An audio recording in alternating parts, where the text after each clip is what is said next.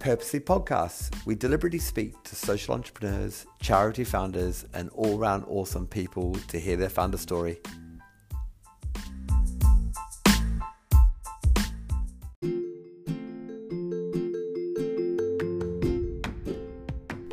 Hi, my name is Mark Longbottom, and I'm normally the host of Purposely Podcasts. However, third, episode 31 is something a bit different. Instead of an inspirational figure, you just got me. Um, I recently featured on Divya O'Connor's Charity CEO podcast, talking about my role at Heart Kids and also about being a podcaster. Anyway, I hope you enjoy learning a bit about myself and most importantly, you can draw something from the episode. Before we head to the show, and if you like what you're hearing, can I ask you to share Purposely Podcast with at least one friend? I really want to grow my audience, and it's the best way of doing it. Someone who you think will relate to the content and get something from it. Also, don't forget it's free to download, accessible wherever it suits you, and whatever platform. Subscribe, and if you're on Apple iTunes, you can always leave a review. Anyway, pitch over, enjoy the show.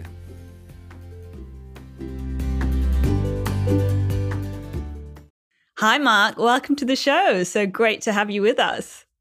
Yeah, really good to be on the show and excited about our conversation. Yes, I must admit, I'm really excited to be interviewing a fellow podcaster. And you have the added honor of being the first international guest on the Charity CEO podcast, calling in all the way from Auckland in New Zealand. Yeah, 12,000 miles away and opposite ends of the day.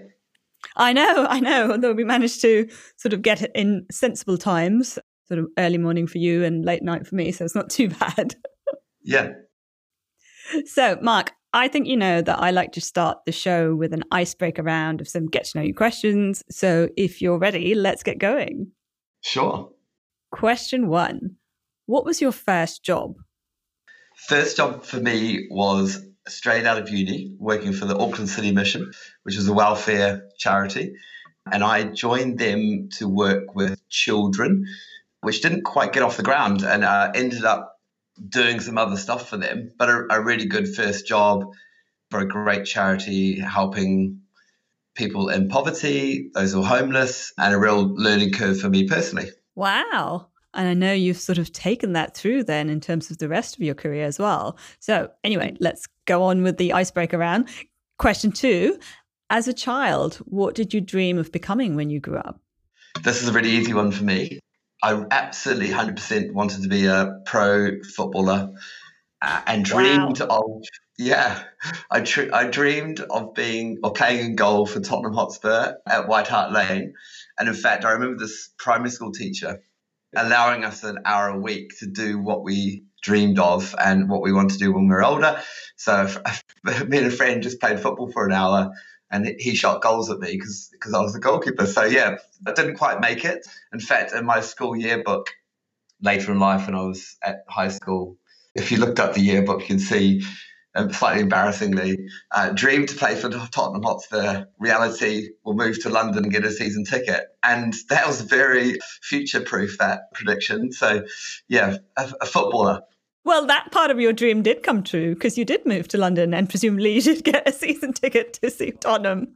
I did get that season ticket, although because of children, I'll blame you know four children, but I only did that for one single season. But yeah, I got to enough games to to sort of be happy. Excellent. So, talking about school, the next question is: What was the naughtiest thing you did at school?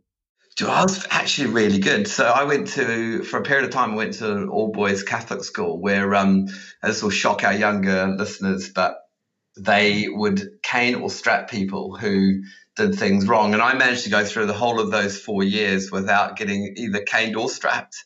I think this, as, as naughty as it got, I might have blocked up the slide and ended up in the headmaster's office for blocking up the slide and not letting people down. But I still to this day, actually, I don't particularly like getting in trouble. Doesn't mean I don't live life on the edge sometimes because I do, but as long as I don't get in trouble, that's fine.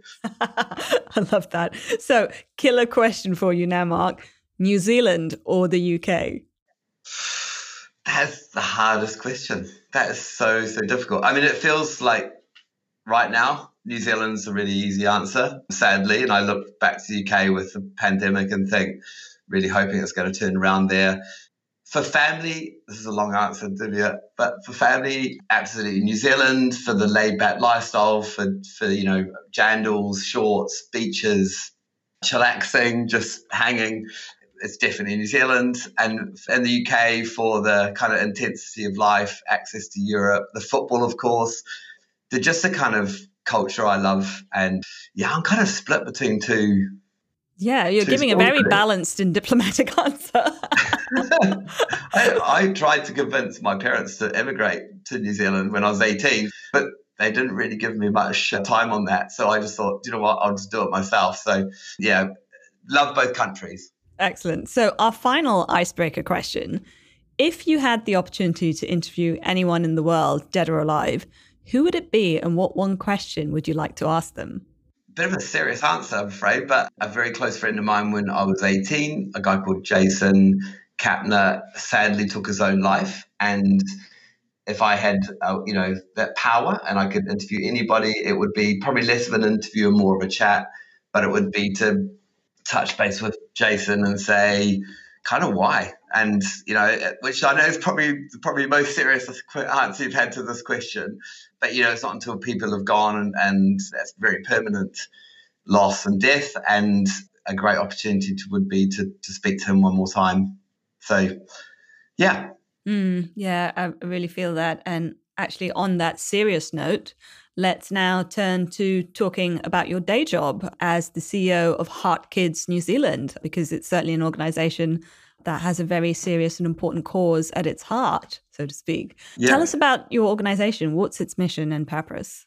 Yeah, so I haven't been in the role too long, so coming up seven months, and that's been absolutely fantastic and feel it's a real privilege to be the chief executive. There's, in terms of mission and vision, the mission is to support all people living with congenital heart defects in New Zealand not only support but also to in, help inform them and and their fa- uh, father or family. And another aim is to help to connect them with people who have also having the same lived experience. So we have this really unusual scenario where we actually help people of all ages, even though it's called Heart Kids. Anyone with a congenital heart defect, we will support when they need it and need our support the most. So in New Zealand, one in every 100 babies is born with a congenital heart defect, and there's 40 known types of, of heart defects. So, so it's really complicated. And each year, there's, there's over 500 major surgeries in New Zealand. So, you know, our work is intense and full on, and our the need for us is 100% there. So, what we do is we don't do the medical piece, we don't do the research piece, but we focus on supporting that psychosocial element you know, people are really run over by congenital heart defects and it affects all elements of their life. And we've got a team of about 40 people operating all around New Zealand, along with some really dedicated volunteers across the country and offering that support to those people in and out of hospital. Because it, in New Zealand, there's only one major pediatric intensive care unit, there's only one major pediatric surgery hospital, which is all, is in Auckland, not which is not the capital, but it's the largest city.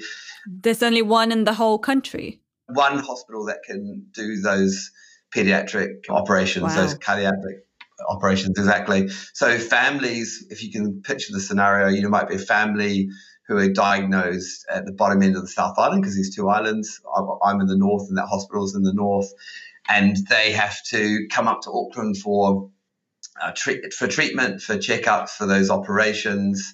It's hugely disturbing to those families. And what we do, very simply, is we support them in their region, in their town, but also when they're in Auckland. So we bridge those two things for them and help them with the practical things in life as well as some of the emotional things in life. Yes, such an important cause. And I understand, Mark, that you actually have a real personal connection to the charity and its cause. And I'm referring here to the story about your cousin Kylie. So tell us about Kylie yeah. and then how that led to you getting first involved with Heart Kids. Yeah, so you know, first of all, it was a great challenge professionally, and you know, on a professional level, I feel like I really understand service delivery charities, which we are.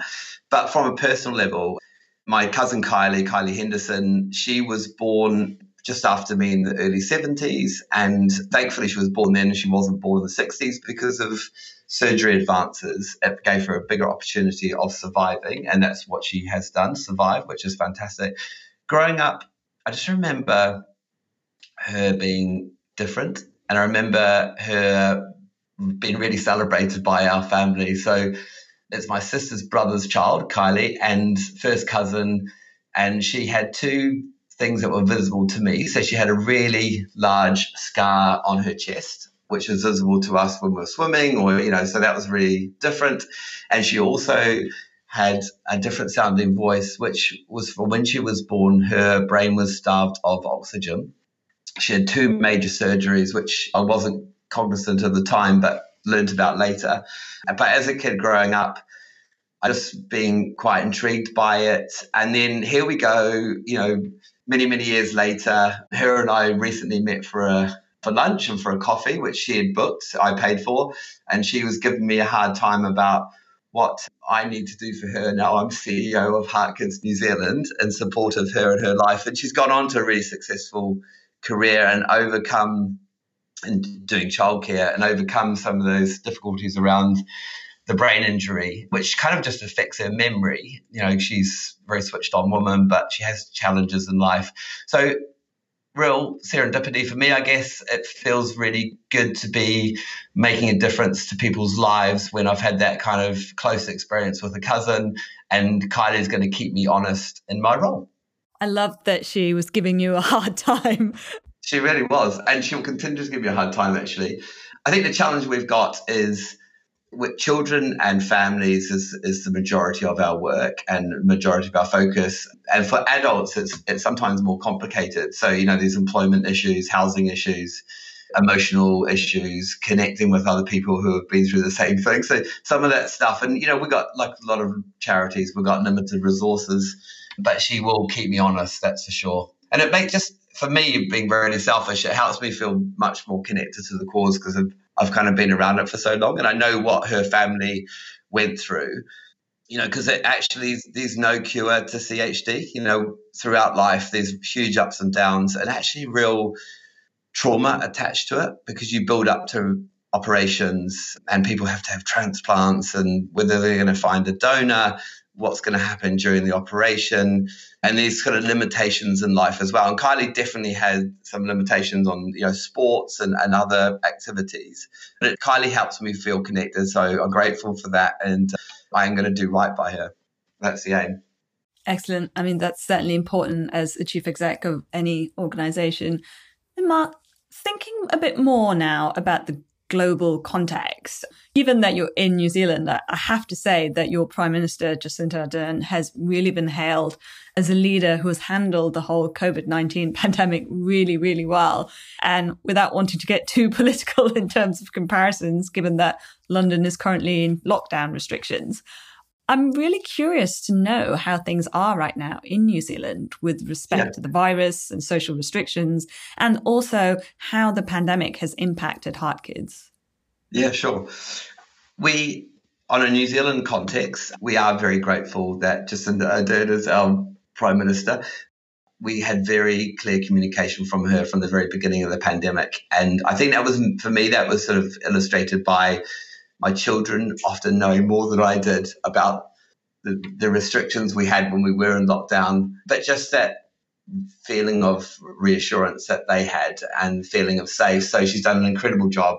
She's a very modern young prime minister and she has used, you know, she's used TikTok, Twitter, all those social media things to get her messages across. But I think one of the reasons why New Zealand's fared well is, well, apart from the obvious isolation, small population, is growing up, we have a real sense, and, we, and it's part of our curriculum at school around responding to disasters. So we have a load of earthquakes, which, you know, famously in Christchurch killed a whole lot of people, but we have a whole lot of volcanoes, volcanic incidents, and you, it's just part of your curriculum at school and, and kind of jumping under under death. So I think when these kind of the pandemic response kicked in and they talked about these different levels and we moved in and out these levels. It all felt really kind of reassuringly normal for New Zealanders, I think.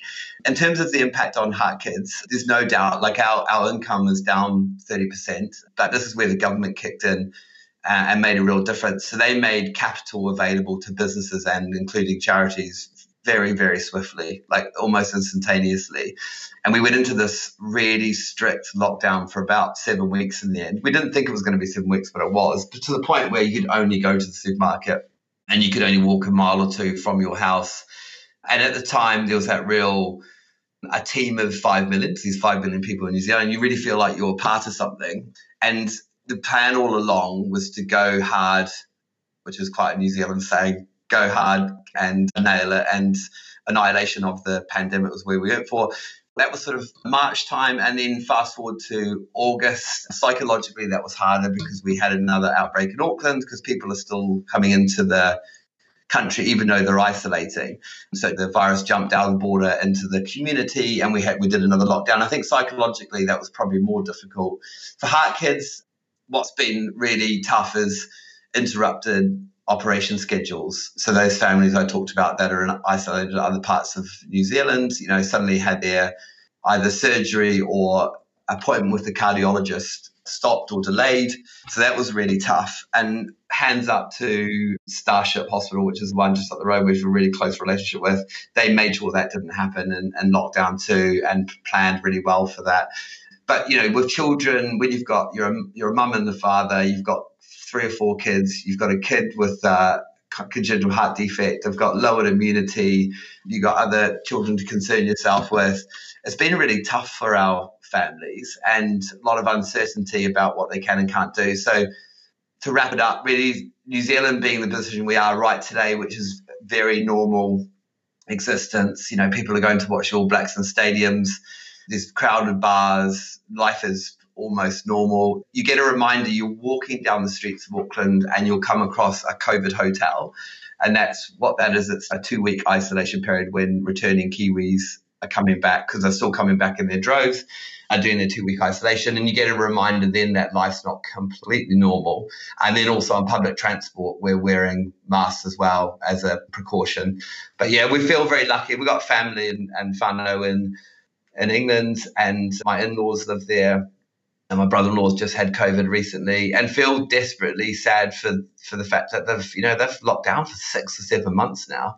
Mm. And my in-laws, especially, I think in their sixties, have both had cancer recently, and they feel you know they feel very isolated at times, and also they just can't wait to break out of that restrictions. So, yeah, hopefully it answers your question. Yes, uh, I know, you know, coming from the cancer sector myself, that there's so many people whose cancer diagnoses and treatments, etc., are being delayed. Cancer Research UK here is predicting something like 3 million people have had delays, and that we're going to see more than 200,000 deaths actually due to delays in accessing healthcare. So yeah. I th- think potentially things are going to get worse. So it's, but it's really interesting to hear that actually in New Zealand, the culture played a big role in everybody pulling together. And as you said, Mark, this whole concept of we're one team and go hard to nail it has yeah. really helped you, which I don't think here there's really that sense of a cohesive effort, either for various reasons. And I don't think that the government has been great in actually pulling everybody together anyway. But not to dwell on that too much, I'd like to continue more on this theme of New Zealand versus UK, but more in the charity sector context, because I think you're actually very uniquely placed to talk about this. You're back in New Zealand now, but you've actually spent about 20 years working in the charity sector in the UK. Yeah. And I'm curious to know about what differences you have seen with respect to the charity sector in both countries. Are attitudes to philanthropy and charity different in New Zealand versus the UK? What's your perspective on that? Yeah, good good point. There's sort of probably three different ways I could discuss it. So on the attitude to, to charity, if you just talk it sort of attitude, I think the Brits are incredibly generous and and it's, you know, if you look at the history of Britain with sort of parish set up and that's looking after people within their parishes and then broadly out to huge support for good causes and charities. So it's a really developed sector in the UK. New Zealand, there's more of a I'll do it myself mentality. So we've got 27,000 charities in New Zealand and a population of 5 million people, which is an incredible number. Wow. And I think I, I think there's a sort of attitude in New Zealand where like I can do this better myself. This sort of slight I don't know, bloody mindedness or pig-headedness or just she'll be right, mate. I'll sort this. Um, so yeah, you know, a lot of charities, which means for really limited resources, they're spread quite thinly. And that's been a shock coming back. So, uh, you know, I've, I've, worked here before. I've had held, as I mentioned earlier, Auckland City Mission for four years, and I've worked for New Zealand AIDS Foundation for a year. So, in terms of resources, it's a lot slimmer here. There's a lot less trust and foundations, a lot less accessible funding. You have to work really hard for it. A lot of focus on community fundraising events. Um, so that'd be one element to it. Where I have seen more sophistication in New Zealand so far is this realization in the probably last four or five years that traditional program design to enact some sort of change on someone's life or support someone to make a difference to their lives. That sort of top down approach where a charity designs something, rolls it out, and then hopes for good has been kind of ripped up here a little bit. And I think that's probably helped by the fact that it's a relatively small country and things can, you know, when we fail, we fail fast. We can rip things up and start again relatively easily. So the word I'm thinking of really when I talk about that is I call it kind of co-design, where or participatory design you know, really fully involving stakeholders in the design of the charitable program. And this this is kind of motivated by New Zealand, surprisingly, even though it's, you know, clean, green, beautiful, huge tourism until COVID, but it's got really high stats around teen suicide. In fact, highest in the OECD countries. It's got really high stats when it comes to obesity, illiteracy, and educational attainment, which is really shocking and it's kind of meant that the sector, like if you took the New Zealand charity sector as a kind of whole, is, is really trying to do things differently and be really innovative. And then it can be summarized by the fact that they are going to the groups of people who are struggling the most and they're saying, right, we've got this wrong. What's the problem? And help us design the solution. And I think New Zealand feels a bit more ahead there. In terms of where it's a bit behind, I would say, would be I've mentioned money, and then also, you know, there's there's possibly not the talent pool here. So, you know, like there's a huge amounts of experience and knowledge in the UK around management, people doing frontline delivery stuff. But I think that's probably going to change because we've had a huge influx of Kiwis coming back who've had overseas experience. So that will also impact on the charity sector. But yeah, those sort of differences, I would say, were were evident to me when I came back recently. Yeah, I really like that, Mark, in terms of applying principles of design thinking to solving society's big problems. And as you say, given that the country is smaller, that perhaps there is the ability to enact change faster. And that sounds really promising and looks like you are certainly making headway in that area. Now, Mark, we absolutely have to come on to talk about podcasts. And given that we both have podcast shows, I mean, yours is the Purposely podcast, and I love your strapline interviewing inspirational people doing good. And I, I think it's quite apt that I'm now interviewing you as an inspirational person who is doing good in the world. That's too kind. I don't feel like one. No, you absolutely are. But I'm curious to hear, Mark. Tell us about your inspiration for the show itself and how did you get started? Yeah, I, I love talking about my podcast. Um, Go so, for it. do you know what? For a long time now, I've I don't know the same the same as the case for you, but I've been listening. I love running. Someone years ago, this is really start at the beginning, but years ago, someone laughed at me. So I was, I was working for the Terence Higgins Trust and wasn't in the best shape. I was probably um, hit the London nightlife too hard. Uh, and someone, we had marathon runners, and someone said, I said I was going to do the London Marathon. They laughed, uh, and I was like, ah, I'll show you. So that started, I didn't do it, and that started a huge love affair with running. So running then met listening to stuff and music I like, but I prefer listening to people speak more. So an obsession with podcasting or podcasts, which actually is relatively new phenomenon actually. So I remember having to sync my iPod with whatever stuff I was downloading and that being difficult. But I listened to a lot of entrepreneurial podcasts and it had a slight obsession with people who had overcome challenges to really smash it in life and create a company, sell it for a lot of money, or just turn their lives around.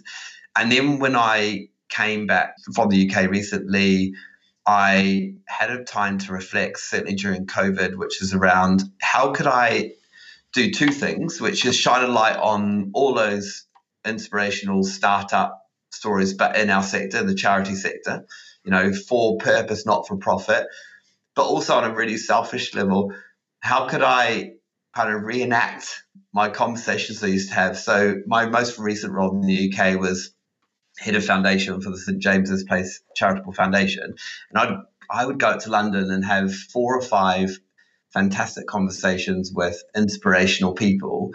And when I reflected, I got back to New Zealand and reflected on those stories and who they were, I was like, wow, that's there's some great content there. Those people are incredible. Like Dr. Sarah Fane, who ran a charity that connected sort of Hertfordshire and, and Afghanistan, or Mark Johnson, who was going to end recidivism, or you know, all these incredible stories. So actually, and I, I realized that kind of for me on a personal level, I could connect the UK and me back up again. It would be purposeful. So that's kind of where the name came from. The conversation would be purposeful. And then you know, like I can't keep all these amazing stories to myself, so let's share them. And then you sort of go on that exploration journey around how do you do this?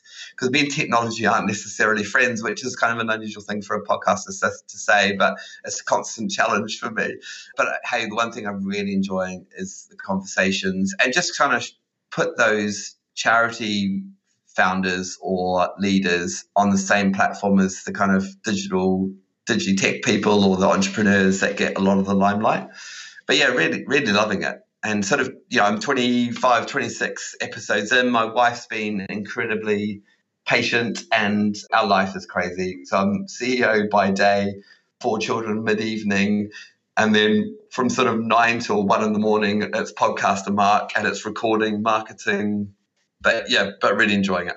That's just brilliant. I must admit, I'm a relative newcomer to the world of podcasting, but I really love the medium of podcasts. And as you say there, Mark, it really enables you to essentially bottle the inspiration from a conversation that you had and then spread that message to a much, much wider audience. And that was certainly my motivation for starting this podcast, the Charity CEO podcast was to have conversations with inspirational charity leaders like yourself and spread messages of best practice, of overcoming challenge to other leaders in the sector.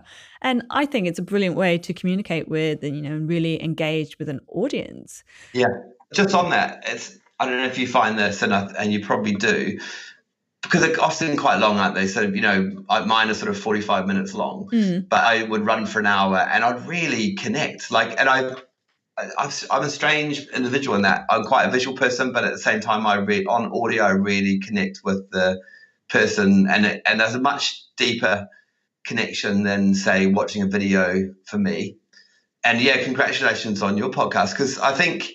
No, oh, thank you. But I think both you and I have probably been on similar journeys around technology. But what is possible because of modern day technology is quite phenomenal. Like I I was producing the early episodes just with an iPhone, effectively, and a pair of headphones. It's got a bit more complicated since, but and that's including publishing, you know, which is phenomenal that we can do that in this modern age and not predicted by me 20 years ago. I think it's Tim Ferriss who said that there is always an audience for long form, uh, and podcast is certainly sort of a deep dive long form. And I find it the medium that is most easy to consume you know, as you say, you can do it when you're running, you're out and about, you can stop, you can go fast, you can go slow. And it's intimate because the person, you know, most people listen with headphones or earphones and sort of you feel like you're having a, a really intimate conversation. Yeah, you feel like you're part of it, don't you? Just one last Absolutely. thing and I'll be quiet about podcasts. But if you ask me the question, what would be my uh, advice for people wishing to take this up? This don't value sleep. I would say probably a good thing if you've got a day job I would say also do something authentic, do something that really you, a topic that you love, people that you love speaking to if it's an interview format, but you've got to love doing it, you know, and you've got to love the the subject matter, I think, and that will come through. And kind of something that you, for me, it was it, when I got to the conversation, I realized I knew a little bit, which helped me with it. And I think that's crucial too. Yeah, absolutely, Mark. And on that point of launching your own podcast, do you think more charities should look at launching their own podcast in order to get their impact stories out there and in order to engage with their supporters more? I absolutely think so. I think the only thing I would say with that is try and go with with entertainment in mind, or you know, also in, certainly engagement in mind because I when I did my early sort of episodes, I kind of went with facts more, and then realized I think that people were more interested in the story. So I think I would have 100%. In fact, we're doing that at Heart Kids. So not uh-huh. surprisingly, not surprisingly, we are working on a series at the moment. Not not with me being the interviewer. I'm going to step aside, but I'll, I'll certainly help with production. Our podcast, and I think this is going to be hugely vital, valuable to our our members, our service users, but it's going to be focused on adults who were, you know, born with CHD. They've overcome, like Kylie, you know, hurdles with their life, and they've doing something awesome. They've got some a career. They're maybe still doing sport. They've had a child where they didn't think that was possible. So yeah, watch the space. But Heart Kids New Zealand is producing one of those at the moment. I think with it, you just need to be really careful that when you're interviewing people, if that's your format, because not everyone does interviewing, that person's got to be comfortable because you're not you're not trying to be an investigative journalist. You're just trying to share their story, and you're going to be comfortable that they're going to share their story. So that that's the difference between I think a charity doing it, being right or doing right by their service users or their clients or their members, Yes, I think it's really important to be respectful of the stories and in any context, not not just in a podcast context, but even when we are creating case studies uh, that talk about the impact of a charity's work, I think it's really important that the beneficiary or service user's story is told in the way that they're comfortable with and respects their journey. Mm, absolutely. Uh, a podcast we've done recently, which is kind of people talking about their experience, but sort of being very clear that that's just their experience and it's not necessarily representative for all, and would be something to keep in mind. But yeah, I think I think a great thing for charities to do. Yes, and talking about journeys, Mark, I'd like to now come back to think about your own leadership journey and what advice would you give to yourself on day one of first becoming a CEO? I think it's possibly not to say too much. You know, like not make, not to make quick decisions. To take bide your time, take your time, listen and learn. And you know, a lot of people will say the same thing around your first hundred days, which charity CEOs or any CEO of any anything or boss of anything would say they get that time because you got to you got to really see it from your perspective and understand what's going on. You've also, I think, got to build relationships with people. There might be things that you make quick decisions on, don't bow to the pressure maybe of the trustees have hired you to do something quickly, you know, like because ultimately whatever decisions you've made, they've got to be your decisions. Like the buck stops with you, and that's challenging. I think it's it's a relatively lonely. It's probably um, a well used term, but it's a relatively lonely thing being a charity CEO because lonely because you're you've been hired by a board, but you're not they're not your peers you have your team that's working for you, but ultimately you're their boss. You have typically relatively limited resources. So, you know, to do business as usual, to do change, to do development is, is tricky. You often don't have big departments of people to help you. Like in my previous role, I was sort of one foot in the corporate sector, one foot in the charity sector. And we did, you know, we I had resources. I had a human resources team. I had an IT team, and my computer failed, and go down and get it sorted. And often in the charity sector, we just don't have those luxuries. So I think to counter that, it's really important to get really good people around you, even if they don't work for the organization. Maybe they're doing it pro bono, and really work on building that support network. You know, or and or resources support would, would make a real difference. One of the things actually I have and it's been a real it's been brilliant. I've only been, as I say, in the role relatively short space of time, but we have a CEO support network where we meet five times a year and we talk through issues and it's Chatham House rules and everything that's sit in the room stays in the room. But I think those are really important when it's kind of a relatively lonely role. And, and I'll pause for a minute, but one piece of advice I got from my mother-in-law, Claudia McVie, who was uh, CEO of a charity called Tenovus in Wales, a cancer charity. She did this and she, and, you know, basically instructed me to do it, which is a note from the CEO every Friday.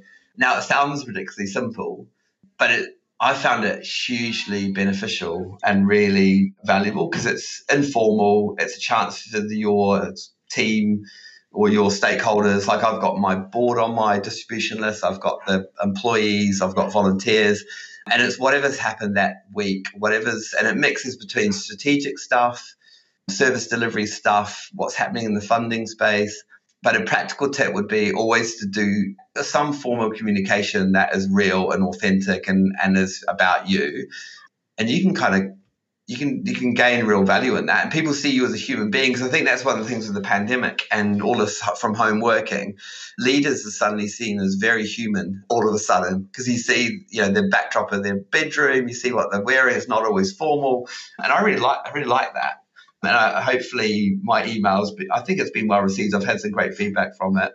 Yes, I, I know what you mean. I mean, I used to do a Monday morning pulse with, you know, gather everybody together who was in the office and just have an informal chat about what was coming up for the week. And and obviously sort of in the in the pandemic situation where everybody's working from home, that's not really possible anymore. So a a Friday afternoon note from the CEO that then goes out to everybody in the organization, I think is a great way to connect with everybody. And certainly on, on social media, we've seen a, lot of charity CEOs be a lot more prolific and a lot more open uh, about sharing different things. And that's been great to see. And I absolutely agree in terms of it's important to have a, a, network and collaboration. In the UK, we have ACEVO, which is the Association of Chief Executives of Voluntary Organizations, that I think is is great uh, and sort of facilitates a lot of this collaborative working.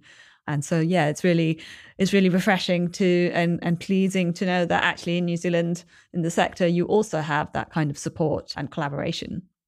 Yeah, hugely important, I think, because you know CEOs are human too. Absolutely. I like that. The CEO is a human being too. So, Mark, we've come now to the end of the podcast. And I just want to ask if you have any final thoughts or reflections. I mean, what is one thing that you would like listeners to take away from this conversation? I think we have a, a, a wonderful sector. I, I've loved, you know, looking from afar, and I love the Never More Needed campaign. I've loved what people are doing. I think people are being more open, they've been more collaborative. And I, I've used this before, and it it's probably fits in with my own personality. But yeah, let's let's think more less about egos uh, and logos. I know you very kindly shared that on one of your previous podcasts, but less about egos and logos, and let's think more about mission and who's life we're trying to help and change. And if we're not helping them change their life, and we're not making an impact on that particular cause, then you know, stop. I remember coming across a charity that had a defined stop date. You know, their their kind of their mission was going to be over, and I think really analyzing why we're doing it, how we're doing it, and are we delivering on our mission is crucial. That's certainly something I'll live by. People first, mission always. Uh, is something I'm trying to live by. And it's a constant battle, right? Because people issues are everywhere and we're only as good as our teams, but the mission has to be the most important thing. And for us, that's our CHD members, our CHD community. And, you know, in five years, 10 years, their lives are better because of our support and they feel more informed, they feel more connected, they have hope for the future maybe through research or other things. So, yeah, that would be my thoughts just to summarize. I love that. Let's put aside logos and egos and focus on delivering the mission for all the beneficiaries and service users who the charity is really there to serve. Mark, this has been such a great conversation, and that's such a great note to, to end on. Thank you so much for being a guest on the show. Absolutely, my pleasure. Thank you.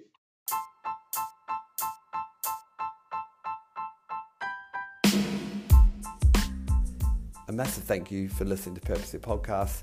I'm thoroughly enjoying bringing these stories to you.